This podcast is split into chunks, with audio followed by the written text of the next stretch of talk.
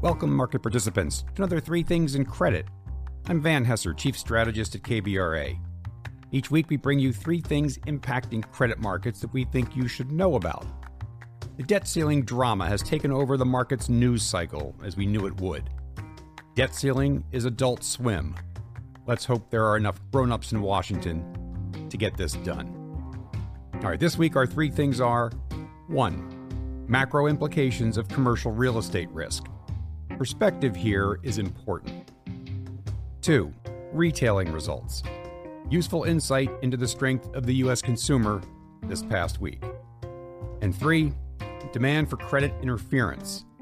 Out for comment is a proposal from the NAIC that you should care about. All right, let's dig a bit deeper. The risk of commercial real estate on the broader economy. We spoke a couple of weeks ago about how we believe the popular characterization of small and regional bank exposure to commercial real estate is over, if not wrongly, stated.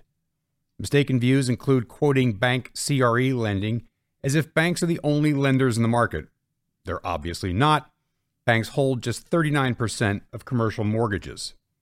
So when you hear that smaller banks are the most important lenders on investor real estate, they're not. They're important, but the overall market for CRE capital is well diversified.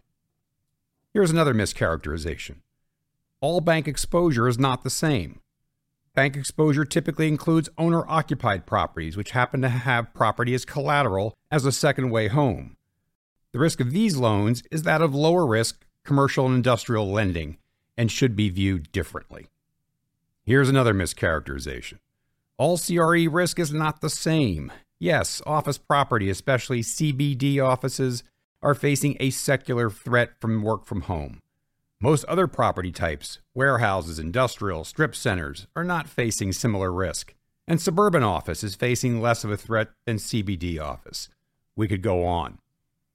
We are focusing again on CRE risk because we saw this week that in the B of A Global Fund Manager Survey, CRE risk is cited as far and away the most likely source of a credit event, cited by roughly half of respondents, double that of the next source, shadow banking. If we assume that credit crunch could happen as a result of banks and markets seizing up because of CRE refinancing risk, then I guess you could cite that as a source of concern. But here's another grounding factoid. According to the Fed, commercial mortgages amount to about 15% of GDP. Compare that to single family homes, which were close to 80%, 80 of GDP heading into the GFC. No matter how you slice it, CRE risk to the aggregate banking system and to the macroeconomy is not that meaningful. Now, is the risk to particular banks? For sure. Credit is a name by name asset class. But overall, for the majority of banks, it just isn't that big a deal. And for particular cities, especially those with long commutes and safety challenges, the impact of the secular change is meaningful. But to the broader economy, it's manageable. All right, on to our second thing retailing's tea leaves. We spent quite a bit of time talking about the consumer and just how much spending juice is left in what is the bedrock upon which our economy sits. Retail sales out this week continue to limp along, but with a gravitational pull lower. The monthly year over year headline figures have fallen from plus 10% last summer to plus 1.6% in April, which, by the way, was the lowest level since May of 2020. The month on month data did show a modest pickup after two months of contraction, but this is all noise around an undeniable trend back towards stall speed. And that's on a nominal basis. The slowdown theme is evident in Q1 earnings reports out of Home Depot, Target, and Walmart. Home Depot narrowly beat its estimate, but saw its year over year pre tax earnings fall 8%. But what was noteworthy was both its current color and guidance. The CEO noted that the company saw more pressure across its business than what it saw just three months ago. The company now expects full year earnings to fall between 7 and 13% from previous guidance, which was down mid single digits, on a sales drop of 2 to 5%. Previously, that was expected to be flat. Operating margin is expected to come in between 14 and 14.3% versus previous guidance of 14.5%. The takeaway here Nothing rises to the level of a changing view on the credit itself. The CFO reminded folks that the company grew sales almost 43% over the past three years, and we knew that 2023 was going to be a year of moderation as we digested those gains. That's useful context when thinking about a lot of things, be it at the micro or macro level. Digging deeper, it's also worth thinking about the broader based applicability of this statement from the company. What we're seeing now is a more broad based pullback on the part of the consumer with respect to discretionary spend. This is at least an indirect result of tighter monetary policy and tighter borrowing conditions. Again, not unexpected, this is something we've heard broadly, but a useful reminder of what's at play. Target, which had been battling operational issues over the past year, reported a nice beat on a 5% downdraft year over year in its pre tax earnings. Putting this in more useful context, management regarded the current level of profitability still as well below its long term potential. The company maintained its earnings outlook but noted softening sales trends. Management struck a number of somber notes during its call, ranging from the very material risk of theft, estimated to be $500 million this year, and violence in its stores, to the difficult trade off decisions American consumers are having to make as we continue to face elevated macro uncertainty and volatility as the world continues its transition towards a new normal. From a macro perspective, inflation remains high and stubbornly persistent. Walmart, with its value based strategy and significant grocery operations, is shaping up to be a net beneficiary of a downturn. But it too talks about the toll inflation is taking on its customers and management wonders whether it has the appropriate amount of conservatism in its guidance given the external environment. We see all of this as evidence of an environment of somewhat limited visibility, but one where there is little evidence of more severe downside scenarios.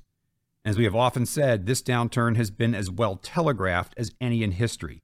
It's given company managements and consumers a lot of time to prepare, and that will ultimately limit the downside to credit. All right, on to our third thing demand interference.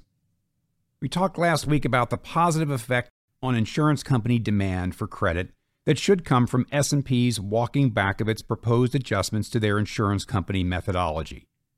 S&P had proposed punitive capital treatment to insurance companies on securities they owned that were not rated by S&P.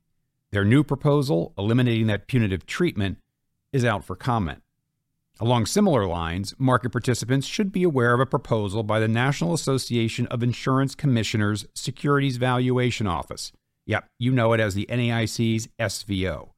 That would give the SVO discretion to overturn credit rating agencies' ratings on all filing exempt securities where the SVO's determination is three or more notches different than that of the rating agencies. Those determinations, of course, decide how much capital an insurance company holds against a particular investment. Once again, this could concentrate power in the hands of one party, the ability to influence U.S. insurance company demand not just for a particular security or issuer, but potentially for an entire asset class. Now, history tells us that this is not conducive to positive evolution in the capital markets. This proposal would establish one entity as all knowing something that intuitively does not seem to serve insurance companies well, as it could stifle capital markets innovation and potentially impede market efficiency in certain asset classes. At this past week's meeting of the NAIC's Valuation of Securities Task Force, where the proposal was discussed, one interested party, who described himself as a quote policyholder and insurance company investor, unquote, asked what benefits would come from the proposal and at what cost. He went on to question whether the SVO's judgment would be superior to the collective wisdom and resources of the insurance industry's investment departments and multiple credit rating agencies. We think those are relevant questions. The task force voted to expose for comment the proposal for 60 days. It will be addressed again at its summer national meeting in August. So there you have it. Three things in credit. One, commercial real estate risk to the broader economy we think is often overstated. Two, retailing results. Guidance tells us a softening is coming. And three, demand for credit interference. Out for comment is a proposal from the NAIC that you should care about. As always, thanks for joining us. Don't forget to check in on KBRA.com for our ratings reports and our latest research, including a piece I wrote this week on the credit implications of higher for longer. Have a look at it on our website and let me know what you think. With two graduations in the Hesser household this past week, we are celebrating with a trip abroad.